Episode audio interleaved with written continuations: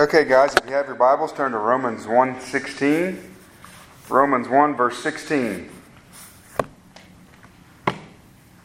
The title of the message today is Why 116. Why 116? Really part 1 of a two-part series that I'm going to preach of looking at just really the heartbeat of our church. And I'll preach the second part of this here in two more weeks. But this first one, why 116? In case people are wondering, why is your church called 116?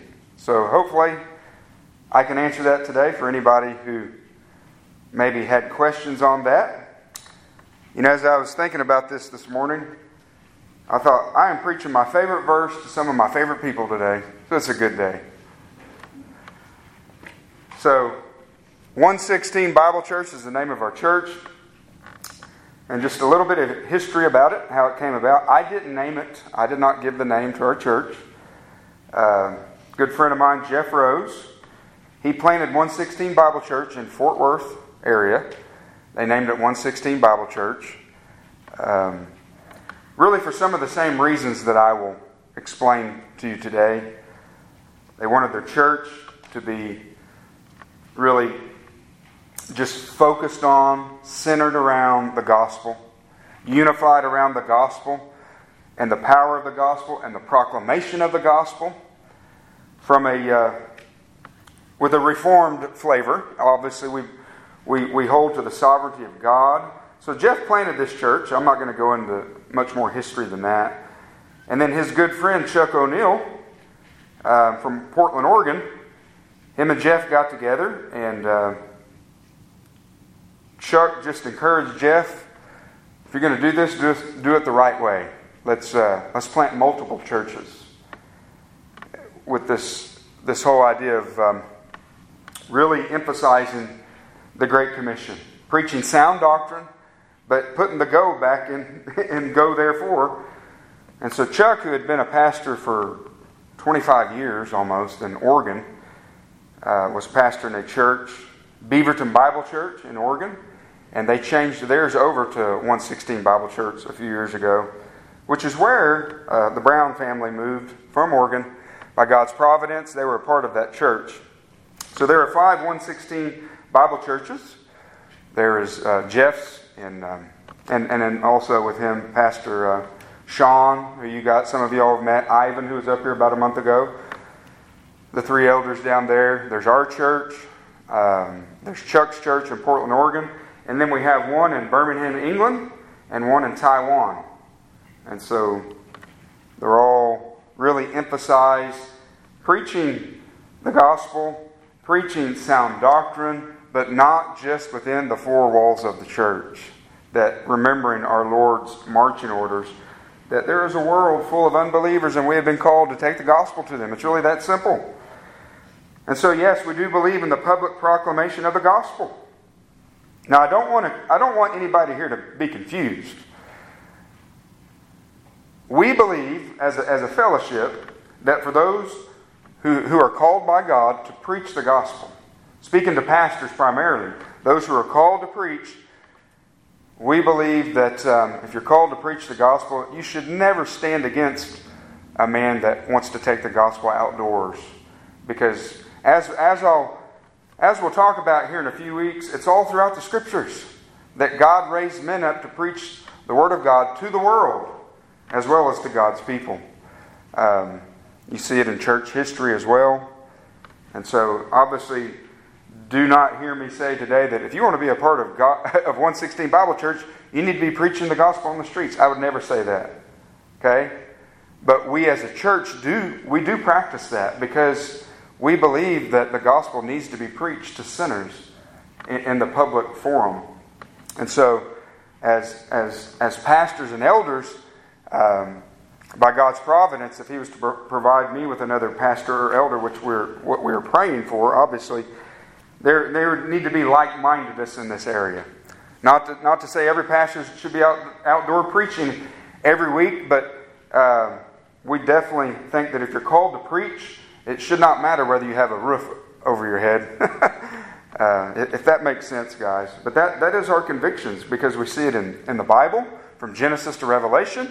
We see it in church history that the gospel needs to be preached not just within the four walls of the church, but to, but to sinners who gather, who are perishing. Amen? That's really the, that's really, that's really the heartbeat of it all. Heartbeat of it all. So many different things define different churches in our day. I think we can understand that. There are so many different things that define different churches. Part of given the name 116 is that it's just a reminder that we want our church to be defined.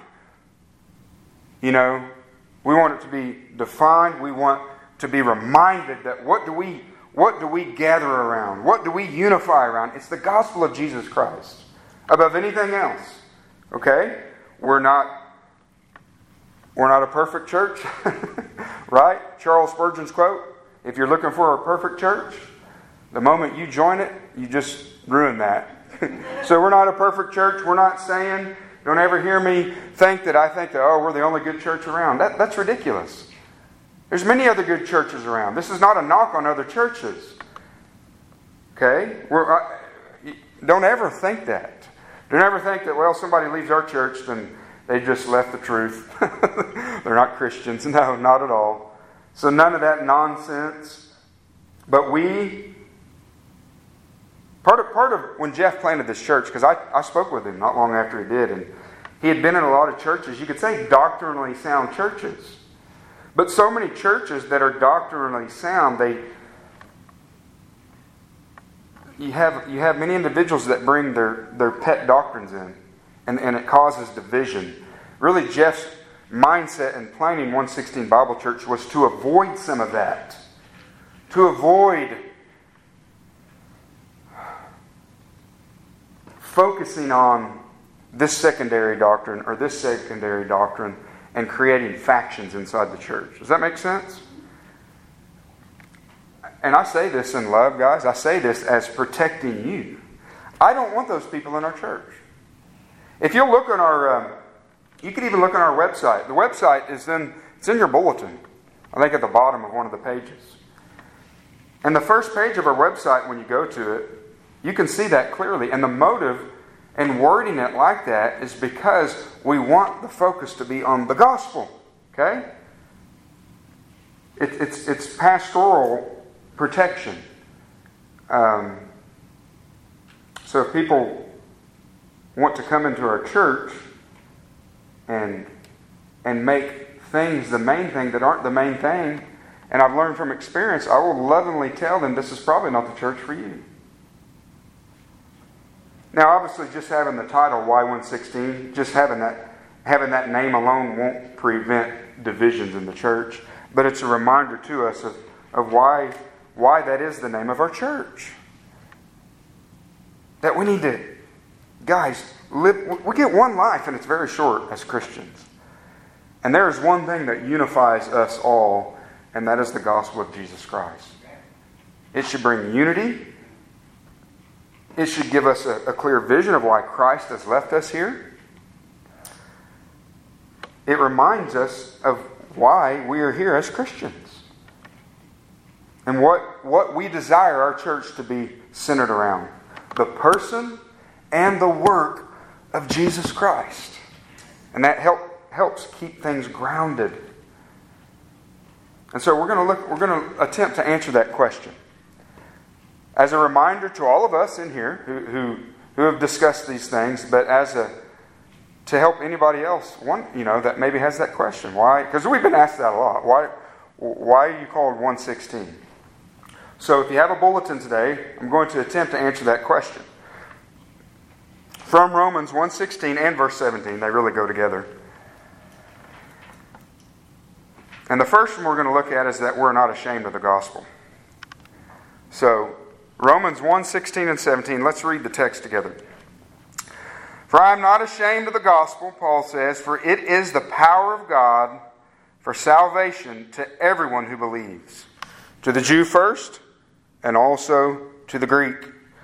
For in it the righteousness of God is revealed from faith to faith, as it is written, But the righteous man shall live by faith. Let's pray. Father, we thank you for the gospel of Jesus Christ, Lord. We thank you for providing your Son for the forgiveness of sins, Lord. Without that truth, Lord, we would be hopeless. Our lives would be vanity, meaningless. But Father, you have provided salvation. You have provided it through one source, and that is your Son. And Lord, so I pray, Father, that through your Holy Spirit, that your church will be encouraged and reminded of why we exist as a church. Why the universal church exists as a church. Why you have left us on earth. God, and what we desire the heartbeat of this church to be. To make your Son known. To love your Son. To worship your Son. To adore your Son. And to make him known to this world, Father. I ask that you would assist me today, Lord. In Jesus' name, amen. So, why 116? Because, number one, we're not ashamed of the gospel. In Romans 116, for I am not ashamed of the gospel. We'll just stop there. Paul says, I am not ashamed of the gospel. Of course, if you look at Paul's life, you can easily see that that's the truth. All the, the suffering he faced, he endured, all the beatings he endured. Obviously, he demonstrated that truth. But he says, we're not ashamed of the gospel. So the first reason, why 116? Because we're not ashamed of the gospel. You know, I think in the gospel, guys, in the truth of the gospel, in the message of the gospel, I believe God's heart is revealed in the gospel. God's heart is revealed. We're going to see in point number three that uh, uh, one of the reasons in this text, it actually says it in the text, is that God's righteousness is revealed. But before we even get to that point, I believe God's heart is revealed in the gospel. John 3:16, what does it say? For God so loved the world that he gave his only son, that whoever believes in him should not perish but have eternal life. Do you hear the motivation in that verse of why God sent his son to begin with? It, love is what motivated God to send his son into the world. God's heart is revealed in the gospel. The, reason you're saved, beloved, the reason any of us are saved is because God chose to love you. And He demonstrated that by sending His Son. You see all the truth that's packed into that one verse? A verse that even unbelievers know, right? Love is what motivated God to send His Son. His heart is revealed in the gospel. You know, think if you're married, has your spouse ever gotten you a gift? A gift you didn't ask for? a gift that's unexpected. Trisha's done this uh, to me several times. Just, just a gift. Not, not something big necessarily. I didn't ask for it. But because she's motivated by love, maybe she saw something that she knew I needed or she knew that I would enjoy, and she just gets it for me. When that happens, probably more than any other time, it reveals a person's love for one another. You didn't have to ask them, they were just thinking of you motivated by love. You know what happens anytime she's done that? I want to love her in return. I want to love her in return. When somebody does that for you, your natural reaction is to love them in return. Maybe even to tell somebody about it. Look what my wife got for me. Not be ashamed of her. I don't want to tell anybody that. I'm kind of ashamed of that gift. No. In the same way, God was motivated by love to send his son. I hope you can make the connection, guys.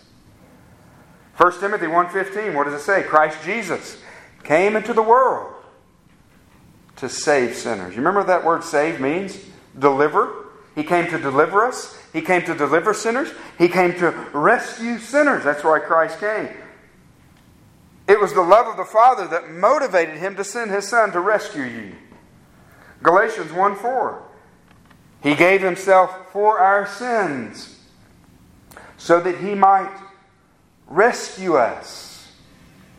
You know, that's why Christ gave himself on the cross for your sins, so that he might rescue us, so he might rescue you from this present evil age. All of these, these passages we look at was motivated by love, guys. Motivated by love. We did nothing to earn it.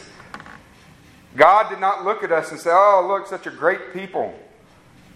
They're so good, I need to send my son. No, it was just the opposite. He was motivated by love to send his son to rescue wretches like you and I. How ridiculous would it be, church, for, for us to be ashamed of a firefighter who, who rescued us from a burning building? That, that's just, that's, that's not even logical, is it? Somebody who would rescue you from death, you wouldn't be ashamed of them. But yet, why would we ever be ashamed of Jesus Christ, who rescued us from much more than a burning building? How, how can you and I, Paul says, for I am not ashamed of the gospel of Jesus Christ. How can you and I ever be ashamed of the gospel? That's the same as saying, what Paul's saying is, is um, for I'm not ashamed of Christ, right? To say you're ashamed of the gospel is to say you're ashamed of Christ. How could we ever be ashamed of Christ? You know, you and I need to be ashamed of, and I've had to confess this many times to the Lord. We need to be ashamed of those times when we're ashamed of Jesus Christ. That's something you and I need to be ashamed of.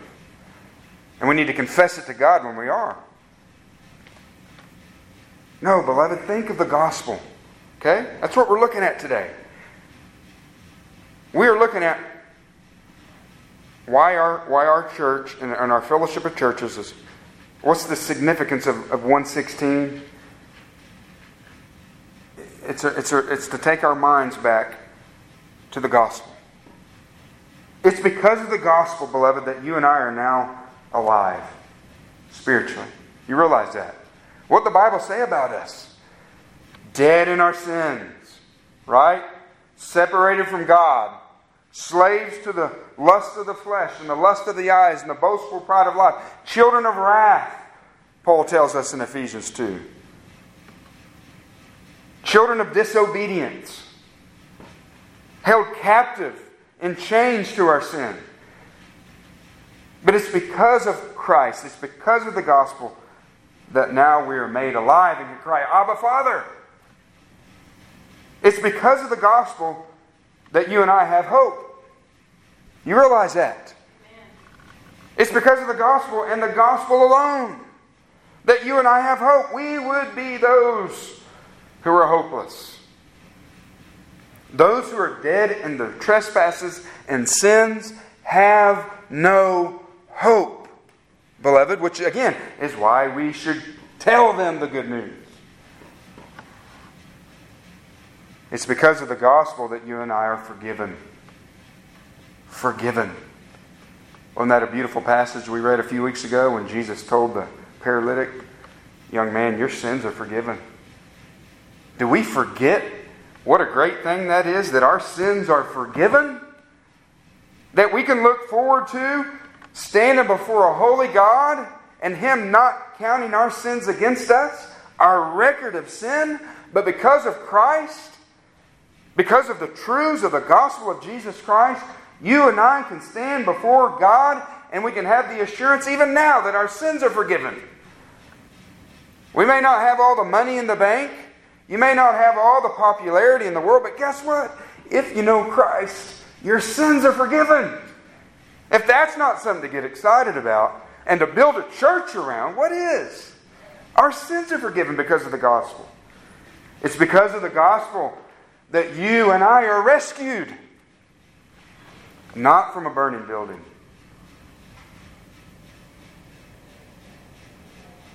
I don't know, obviously, all of you guys in the history of your life. Maybe some of you have known somebody in your family who was rescued from a burning building. You know, our son's a firefighter, so we hear these stories. But but think think of it. Think of it. Maybe if you were rescued, or if your if your child was was rescued from a burning building, the gratitude that you would have for those workers, for that man who went in, the, who braved in his in his in his love for mankind, his love for your child went and risked his life. Beloved, it's because of the gospel that you and I are rescued. Not from a temporary fire, but from an eternal inferno. We're rescued. I'm rescued. It's because of the gospel that you and I have a home in heaven. Right? We have a home in heaven to look forward to. This is not our home.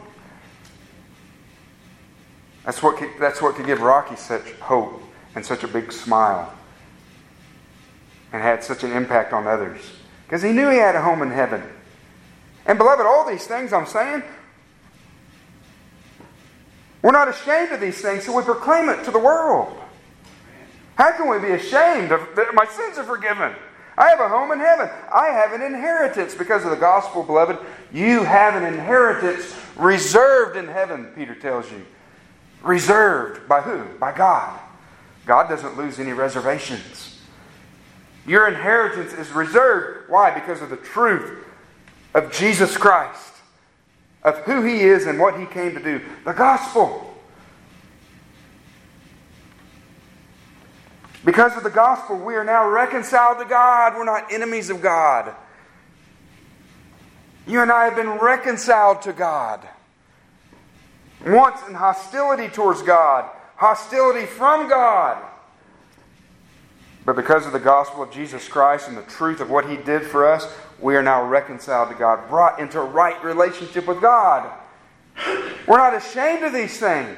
How could we ever be ashamed of these things? Because of the gospel, we are now children of God. We weren't born children of God. How often do we hear that?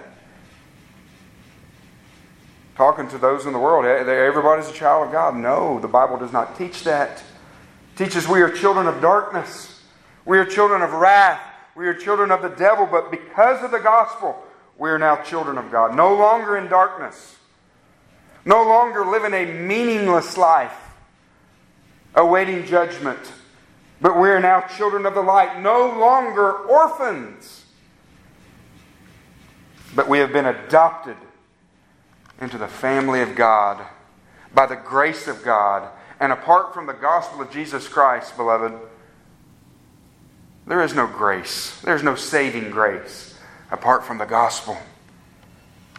And, beloved, all this, how much of this are you responsible for? None of it. We didn't do any of these things.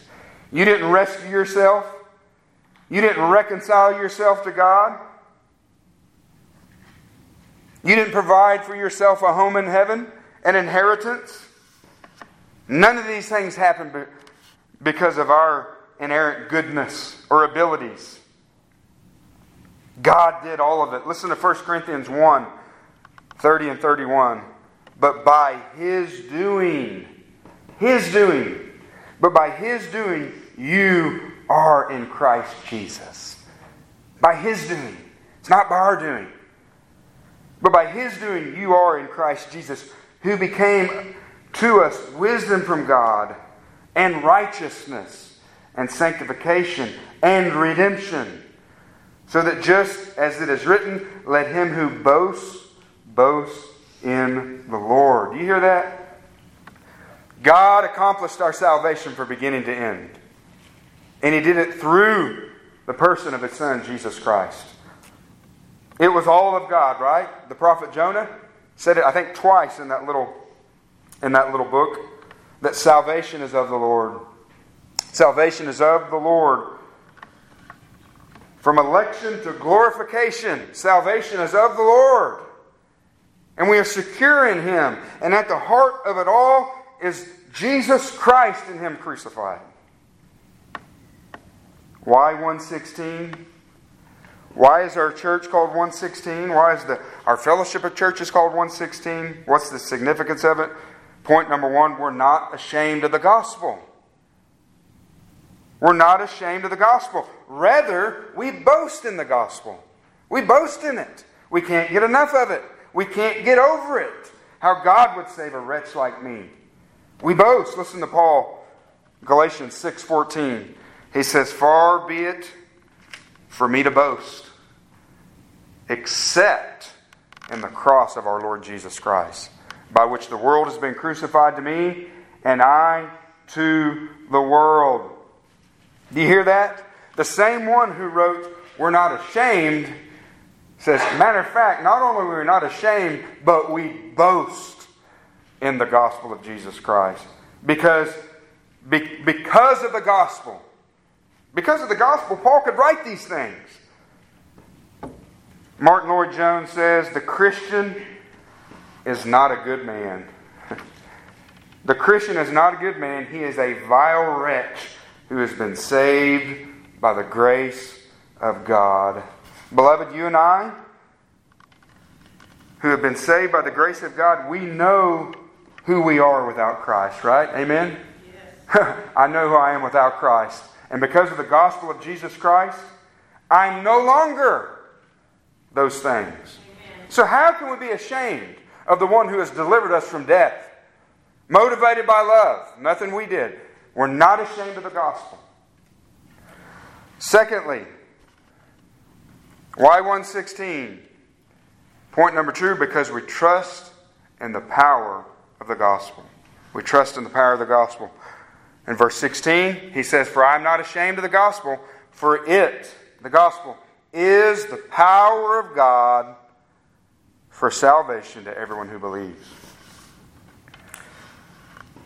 So, why 116? We're not ashamed of the gospel. Why 116? Because we trust in the power of the gospel. Did you know there's nothing we can add to the gospel to make it more powerful? Nothing. Your good looks, the twinkle in your eye, your smile on your face, are all those things good? Yeah, God can use those things, but they don't add power to the gospel. The gospel is powerful in and of itself. And you know what this tells me? The strategy is simple. I'm a simple man. I like simple plans. And the strategy is simple. Turn over to Mark chapter 4 real quick. Mark 4, verse 26 through 29. A little, a little uh, parable that gets, I think, overlooked many times. Mark 4, 26 through 29. And he was saying, The kingdom of God is like a man who casts seed upon the soil. And he goes to bed at night and gets up by day, and the seed sprouts and grows. How? He himself does not know. The soil produces crops by itself. First the blade, then the head, then the mature grain in the head. But when the crop permits, he immediately puts in the sickle because the harvest has come. From this short little parable, beloved, we can see, just like the farmer, our job as Christians in the whole area of evangelism, you know what our job is to do? To plant the seed and go to bed. Rest. Pray. It's all you can do. You can't cause that thing to grow. Our job is to plant the seed, water the seed, and then rest. It's not my responsibility to save people. I can't do it. I can't save anybody. How many people did you save today? I didn't save anybody. I would go insane if I thought it was my responsibility to save people. I can't do any of it. We plant the seed. We see in this text in, in Mark that that's the job of the farmer. And we also see the promise that there will be a harvest. There will be a harvest. And we, know, we can take that in the spiritual realm. It's the exact same principles, church. Your job and my job is to plant the seed of the gospel in the people's hearts. And we know that there will be a harvest because Jesus, or the, or the angel, told Joseph what? Call his name Jesus, for he will save his people from their sins. There will be a harvest of souls. There will be. You, you, you, do you see the simplicity in this parable? When you look at it in our discussion today, beloved, the more seeds we plant, the better chance of a harvest. It's pretty simple. If you don't plant any seeds, there will be no harvest. God will, God will, use, God, God will have a harvest, but you won't participate in it. We won't participate in it. The more seeds we plant, the more chances of a harvest. It's really simple.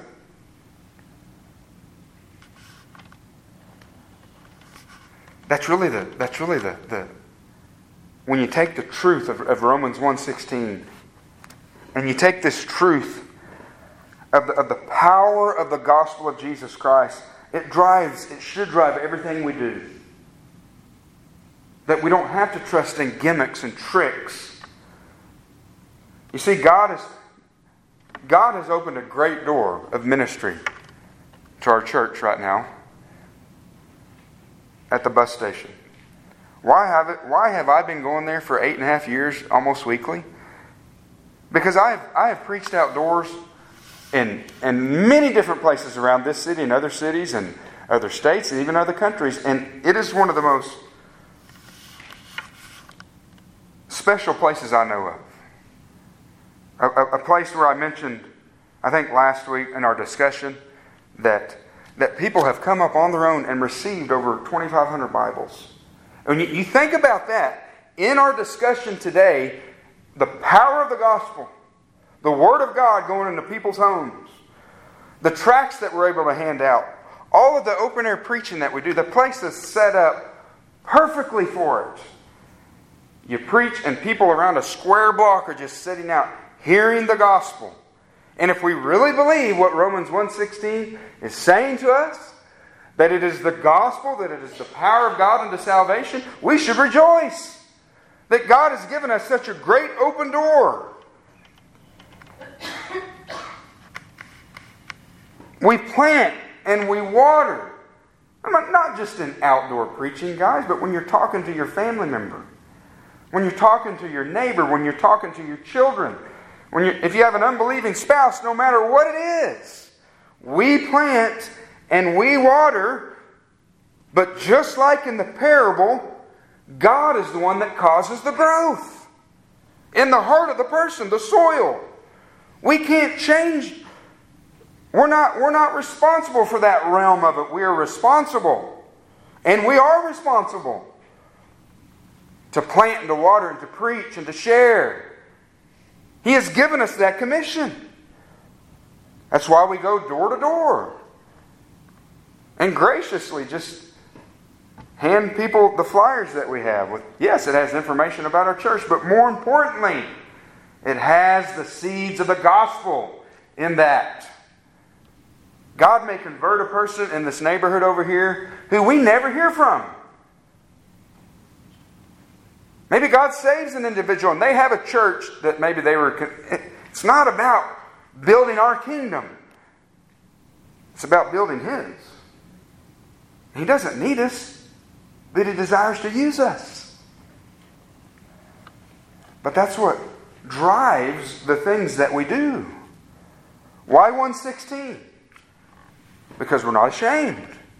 Why are we're not ashamed? Well, as we discussed earlier, because God's heart is revealed. How can we be ashamed of somebody who has demonstrated such grace and love and kindness to us? But also, we're not ashamed because the gospel is powerful. Right? That's what Paul says if you see the flow. For I'm not ashamed of the gospel, for or because it is the power of God unto salvation. It's where we get that word dynamite from, the power of it. It's what changes lives. How can we, you and I be ashamed of some, something that changes lives, our lives, other people's lives? He said, I'm not ashamed of the gospel, for it is the power of God. That power of the gospel. And you know, when the power of the gospel impacts somebody's life in true, genuine regeneration, new birth, you know it when you see it. You know? Amen? Paul Washer says we have a live one here. You know it when you meet somebody. Whether you know their past or not, but you know, man, this person is alive. And just to hear the testimonies of what God does in people's lives through the power of the gospel. You think about Paul, he's probably the greatest example of this very thing this dynamite power. Who was he before, right? Saul of Tarsus.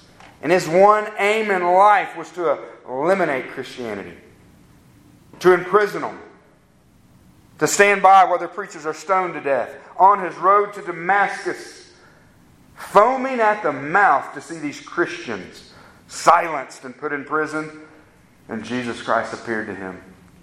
And in that dynamite power, the Saul of Tarsus was saved. We know him as the Apostle Paul, the greatest missionary ever to live. It's the power of the gospel, blood. And, and anybody who's been saved by the power of this gospel can testify that I was blind, right? Like the man who was blind, and the Pharisees were asking, Who did this? Listen, all I know is I was blind and now I see. And it was this man, Jesus. All I know is I was blind. I didn't grow up in church.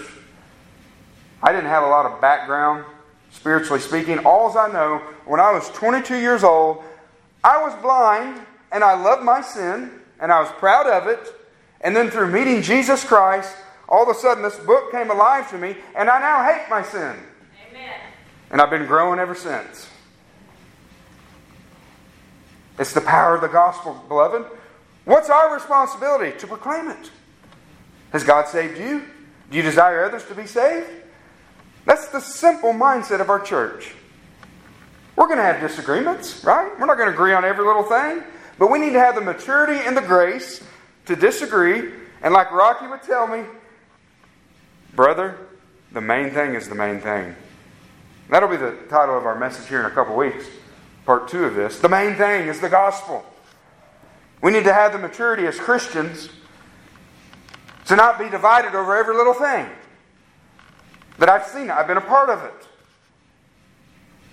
What version of the Bible do you read? If you don't read the King James, you're less than. If you don't read this, you're less than.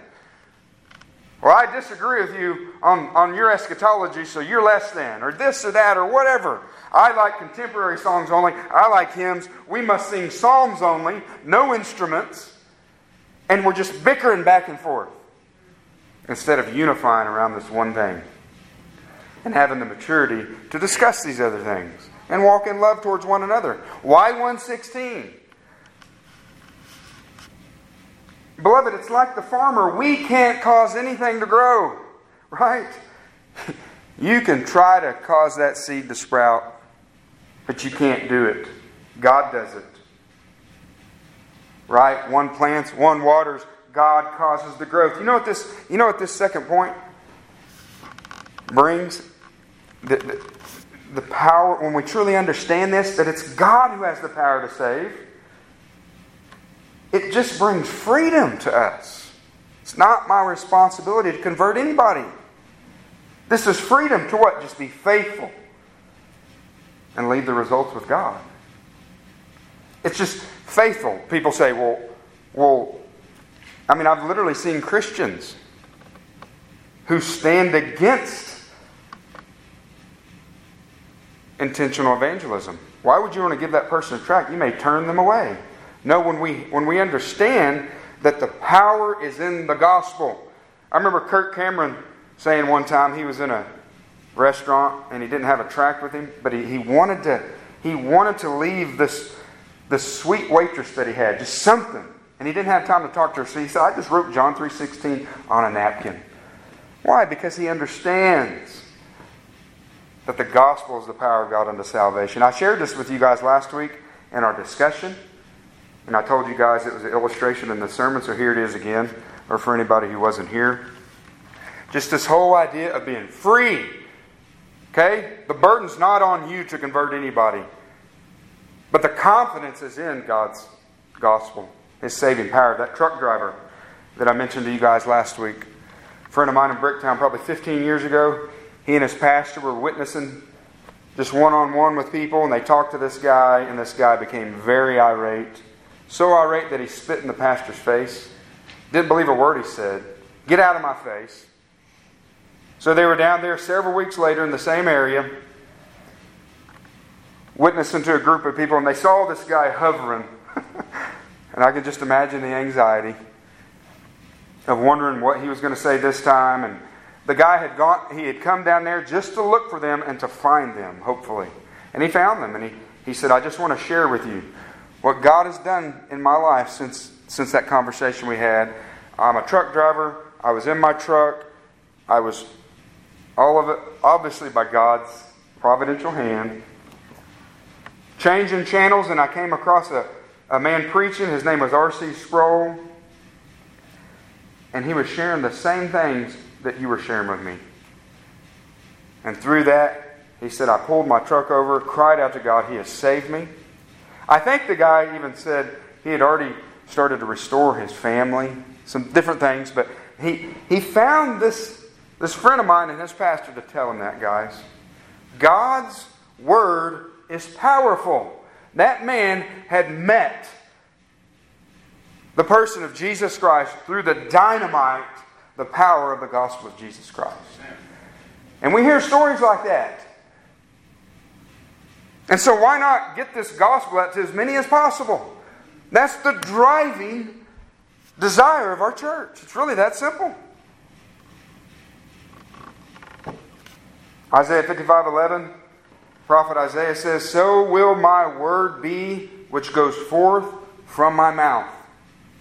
It will not return to me empty without accomplishing what I desire and without succeeding in the matter for which I sent it. Same principle, right? Same truth as Romans 1:16. It's through the word of God that he will accomplish his purpose. His purposes. He has many purposes. Yes.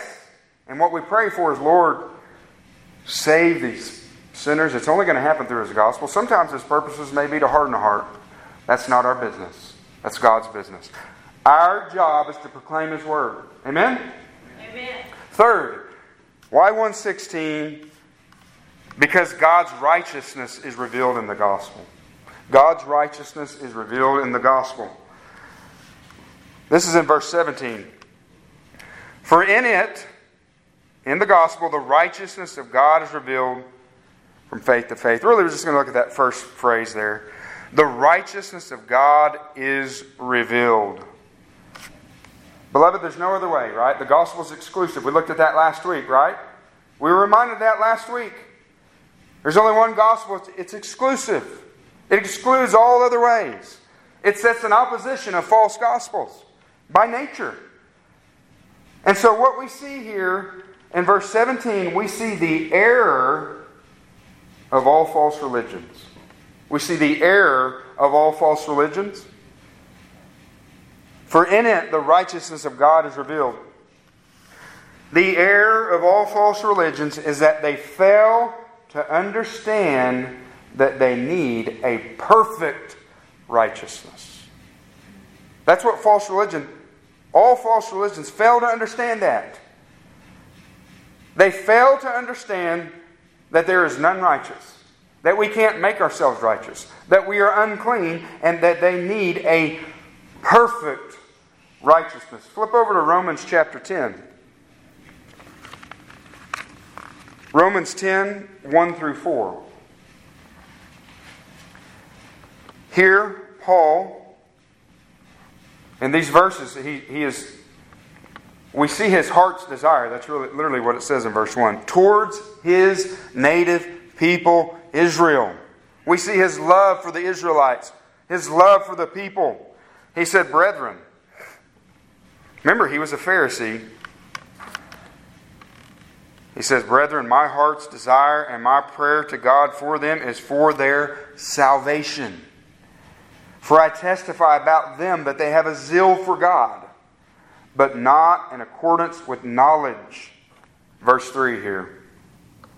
For not knowing about God's righteousness and seeking to establish their own. You see that?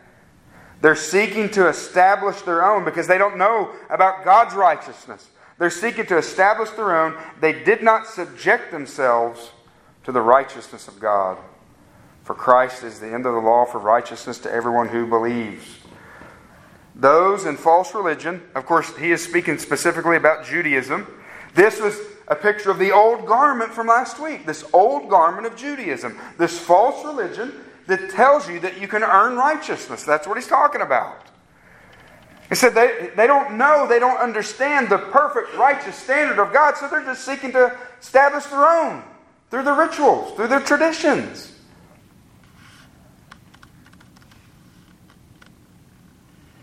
You think of the Judaizers that we discussed like last week in Galatians. They're seeking to establish their own righteous, righteousness by, by how? Through their circumcision.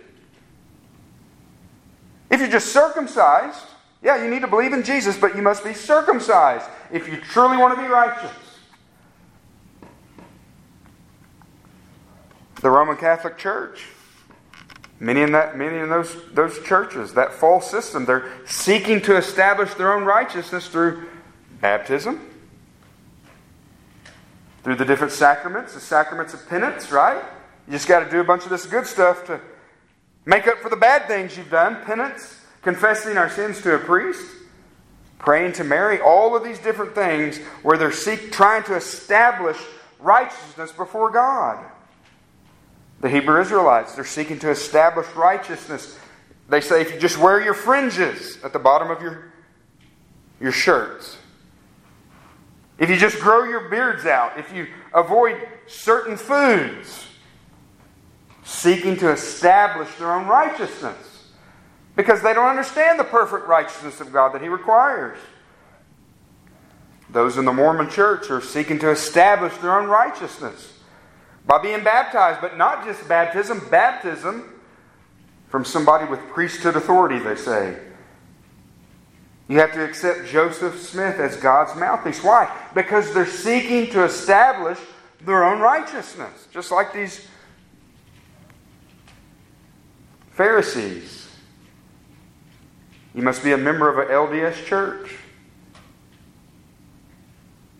The Jehovah's Witness, seeking to establish their own righteousness through baptism, through repentance, through active association with the Watchtower Society righteous conduct. And this came out of their writings. It says, an absolute loyalty to Jehovah. Absolute loyalty. Do they have any idea what that would even mean? It, it reminds me that, that, that, that language of absolute loyalty. There was a guy at the bus station years ago. Just this whole, this whole idea of of not understanding God's perfect standard, not understanding God's holiness, His perfect righteousness, and what He requires. This, this guy, his name was Ray. He was a Hebrew Israelite.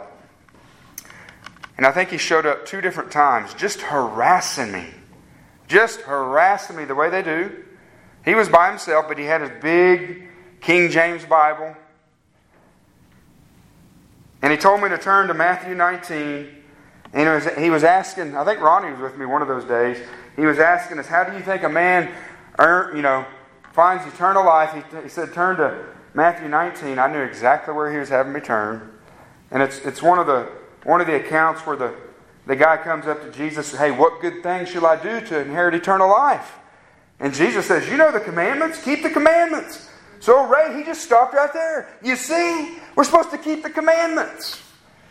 And he starts naming all these commandments. He, see, I wear my fringes.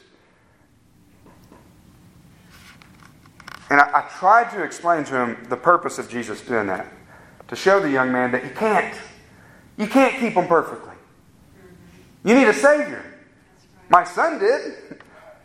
And so he kept going on. Ray kept going on and on about his outward religion. And I kept asking him this question Probably a combination of two hours he was in front of me for two different days.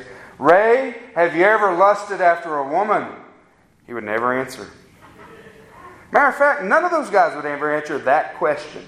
When I used to set up in front of a whole group of them, and they'd be spouting off how I bet you eat pork and this and that.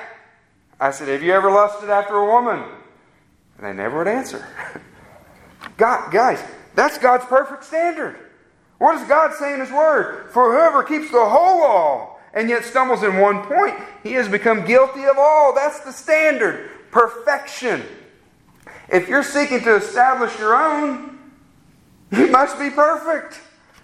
And false religion is blinded. They don't see, they don't understand that righteousness of God that the gospel alone reveals. See, the gospel reveals that through faith alone and Christ alone, God will give us as a gift, impute to us the perfect righteousness of His Son, Jesus Christ. Amen? Amen? That's what the gospel tells us. That's what the gospel gives to us. 2 Corinthians 5.21 For our sake, He made Him, God made Christ, who knew no sin, to be sin on our behalf why? So that we could become the righteousness of God in Him. You and I can become righteous in God's eyes when we trust in Jesus Christ alone. Because we are clothed with His perfect righteousness. Anything less, and you will hear, Depart from me. Anything less, you fall short. Anything less, you're guilty of all, like James says. You're guilty of breaking the whole thing. Anything less, you remain under the curse of the law. Galatians 3:10. The only way to escape the curse of the law is by trusting in the one who redeemed us from the curse of the law. Galatians 3:13. Why 116? Because the gospel reveals our need for a perfect righteousness. What do I mean by that? Paul says in Galatians 2:21, if righteousness were through the law, right? Or through some system that we think we can keep, if righteousness were through something that we do, then Christ died in vain. No. Just in sending his son, we see that we can't do it. He didn't come to die in vain. He came because righteousness is not through the law. So, why 116? The gospel reveals our need for a perfect righteousness and provides it for us through Jesus Christ. The only way. You see, when we understand this, we understand that it's the only way. I am the way, I am the truth, and I am the life. No one comes to the Father except through me. Why? Because He's the only one who provides that perfect righteousness. Through His person, through His life, through His death, and through His resurrection, righteousness is available for us by faith. There is salvation to no one else, for there is no other name under heaven given among men by which we must be saved. You ever think of that language? You must be saved. You must be rescued to be in God's presence. And then 1 Timothy 2 5, Paul says, For there is one God. How many gods?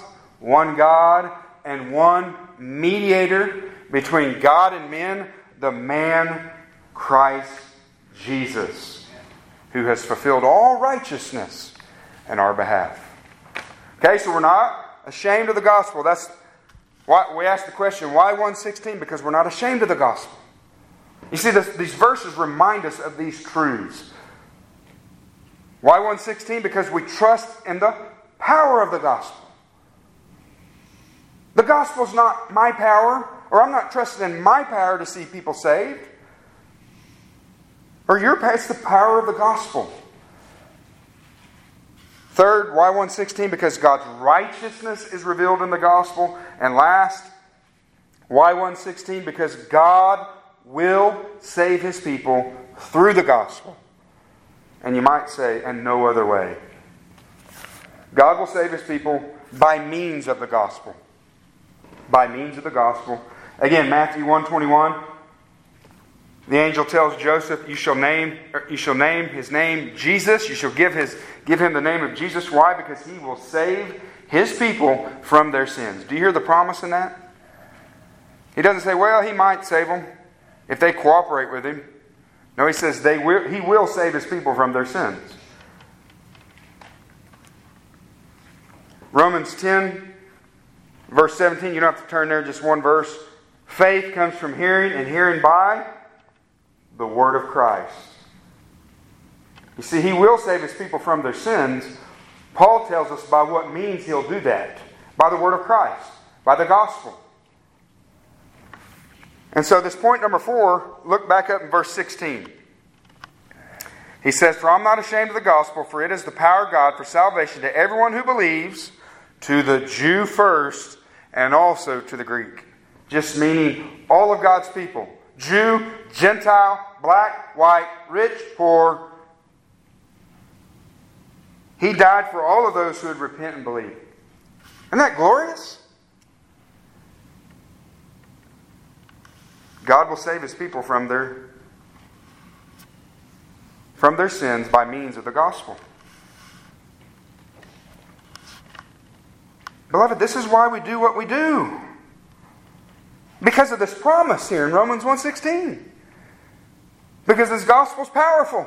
He will save all those who believe. And he shows no partiality. Isn't that glorious? He doesn't show partiality. For all who believe. All who believe. The Jew first and also to the Greek. That's what I tell the Hebrew Israelites. You guys can be saved. Even Gentiles like you. And I tell them, I'm a true Jew. Paul says, who's, who's true Israel? Those who believe in Jesus Christ. That's who true Israel is. That's who a true Jew is. It's those who have faith in Christ. Oh, that makes them mad. But, beloved, this is why we do what we do. We talked about sermon audio last week. Our small, little church, irrelevant in the world's eyes, and, and these sermons have hit, have been listened to in 56 countries, in almost every state. And you think about the truth of these verses, beloved. That's why we do what we do. Why do we spend hundreds of dollars purchasing Bibles and purchasing tracts and put our sermons online and share videos? Can I tell you? Hopefully, you already know this. It's never to promote me. It's because I believe Romans 1:16. That who knows? Maybe there'll be one person in heaven who will come up and say, "You know, I heard you preach down there, or you know, one of your people in your church, they gave me a tract that day. They just greeted me and gave me this little pamphlet that I wadded up, but I changed my mind and I read it. And God me. This is why we do what we do. Keep planting, keep watering, keep plowing. Regardless of the results you see, can I tell you that God, in His grace, in His wisdom, most of the time, He's not going to let us see the results because He knows we can't handle it. We'll get puffed up. Why 116, beloved? We're not ashamed. Amen. We're not ashamed of this gospel. And I'm not saying I've never been ashamed. I have. And I have to repent. When you are ashamed, be ashamed of that and repent. But why 116? Because we're not ashamed. And because of that, we're going to unashamed shamedly proclaim his gospel. Amen? That's why we do what we do. How can I be ashamed the one who has saved me? Beloved, so many professing Christians will not open their mouth.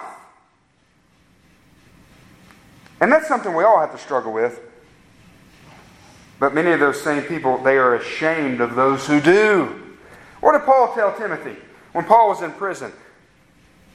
Hey, don't be ashamed of me. Don't be ashamed to associate with me. How many Christians have I met as I'm preaching the gospel to crowds of people? Maybe at the clubs where people are lined up living in all kinds of debauchery, and I have a professing Christian come up and cuss me out. So you're just going to drive these people away. Or number one, that tells me they don't understand what the Bible says, that these people aren't seeking God, that God is seeking them. But what a bad testimony to have as a Christian. To be ashamed of another Christian for wanting to tell people about Jesus Christ. May that not be us. Oh, beloved, open your mouth for Christ. Open your mouth for Christ. Open your mouth in your homes for Christ. We must proclaim this message to our families and our homes everywhere where perishing sinners gather. Oh, beloved, beware. Beware. May that not be us. Okay? It's like Chuck said when he was here. None of this is salvation by gospel proclamation, but when Jesus says this in Mark 8:38, let me turn there and read it because I want to I want to think about it while I'm reading it. Mark 8:38. He says, For whoever is ashamed of me and my words in this adulterous and sinful generation, the Son of Man will also be ashamed of him when he comes in the glory of his Father with the holy angels. May we always be found on the side of just habitually speaking, not being ashamed of Christ. Hey, that's, that's a dangerous place to be. That describes us as Christians. Man, I'm just ashamed of Jesus. Be warned of that. Beware of that. Why One:16? Because we trust in the power of the gospel, and because of that, we will proclaim it. We, we trust in the sovereignty of God. This gospel is what makes dead sinners alive. Right? Ephesians 2, you were dead in your trespasses and sins. Following the course of this world, the prince of the power of the air, children of wrath, all of these things. But God, but God. You hear that? It was God who did it. It's because of God that we are in Christ. It makes the gospel makes dead sinners alive. Why One:16? It reveals, listen to this, guys. I want you to think about this. What we have been studying on Wednesday night for the last few years is the doctrine of God. How basically how righteous God is. Amen. When we're done with that, we will be done soon. We're going to look at his other workbook on the on the plight of man, how unrighteous man is. And then Lord Will and Carl, whenever we get done with that one, we're going to look at his book, The Glorious Gospel. And I want you to think about those three things with this statement. Why One:16? It reveals how righteous God is. That's what we've been looking at. Why One:16? Because it also reveals the gospel how unrighteous we are. The gospel reveals how unrighteous we are. What does the cross tell us? You are sinful. You are wrong, and you need to turn and come to Christ. That's what the, that's what the cross tells us. That we're unrighteous. That's why people despise the cross. That's why the cross offends, because it tells you you need a Savior. What are you saying? There's something wrong with me. Yes. And the gospel provides the only way to be made righteous. Those are the three things we're studying on Wednesday night for probably the first 10 years of our church. Because it's the heart of the heart of the heart of the heart of what really matters. And because of that, we will proclaim it. Your proclamation of the gospel, beloved, may be with your children. I'm not saying you do what I do, but you do what I do in the sense of we have a message to proclaim. And you follow me as I follow Christ. And I don't do it perfectly. And I don't always do it when I should. But I seek to be an example. We proclaim this gospel. It's the only hope for unrighteous sinners. There are none righteous. If there was some that were righteous, then Christ died in vain. But there are none righteous. We unapologetically state that this is the reason our church exists. I don't apologize for that. I'm not saying we're the only good church there. I've never said that. Ever. Have I ever implied that? Ever, ever, ever. The reason I say that is because I've been accused of that. Never has that even been in my mind. But I, at the same time, we will not apologize. This is the reason our church exists to proclaim the gospel of Jesus Christ.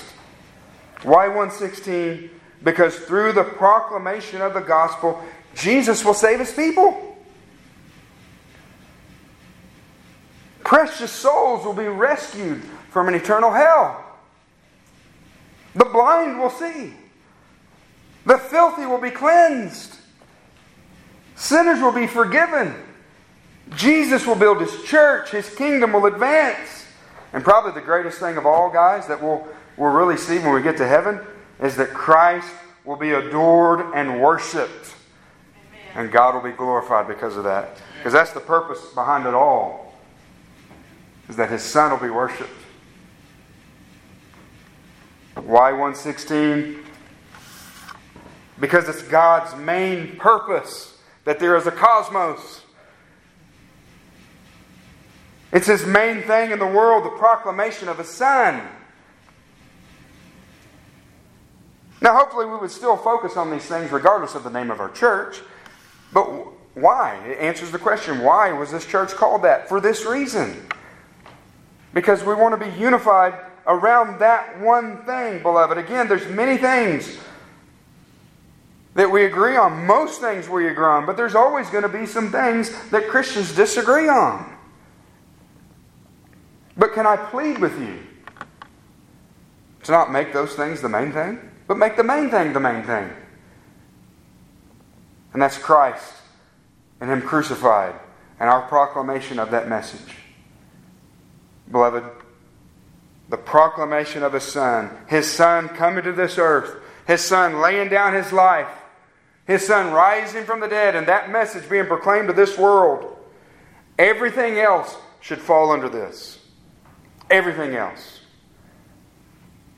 Don't ever think that I'm saying street preaching is the main thing. Never. It falls under the main thing.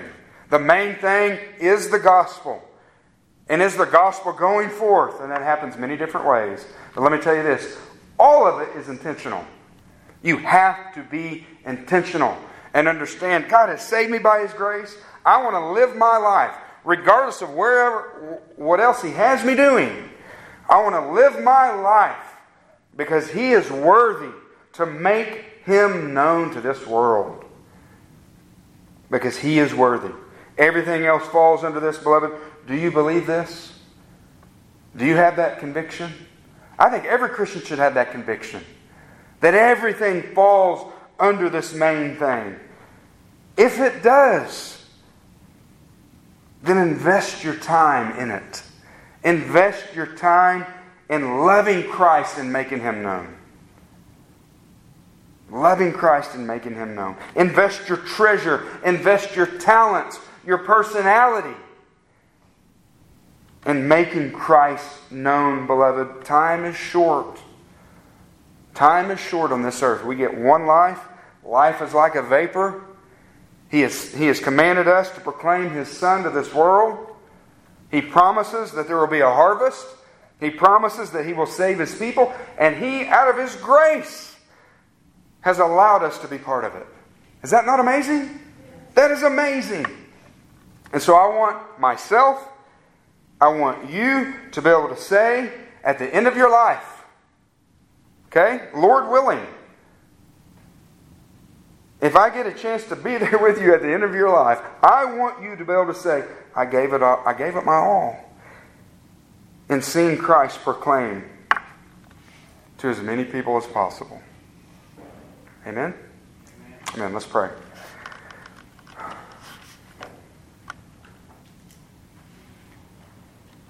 Father, thank you for the simplicity of, of the gospel. Thank you for loving me. Lord, thank you for saving me. Thank you for saving my wife at such a young age, Lord. Thank you for saving those in here, Lord. Lord, I'm not God. I don't know every heart.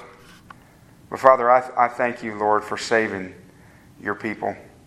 I thank you for saving these dear saints. Lord, I pray that, that there's anybody who would listen to this, even anybody in here who's never bowed the knee, God, then I pray, Lord, that through the proclamation of your word, the power of the gospel, Lord, that you would save, that you would draw them to yourself, that they would lay down their fight against you, and they would trust you by faith and surrender to you. God, we thank you for your saving grace. Lord, I just pray that this would be just a refreshing reminder, God, of, um, of Lord, just whether it's our church or any other church, as Christians, Lord, what our main focus should be. And that, and that is your Son and making him known, loving him in our own lives, worshiping him, and making him known to others. Father, we love you, and we know that it's only because you first loved us. We thank you for your dear Son, and we ask all this in his name. Amen.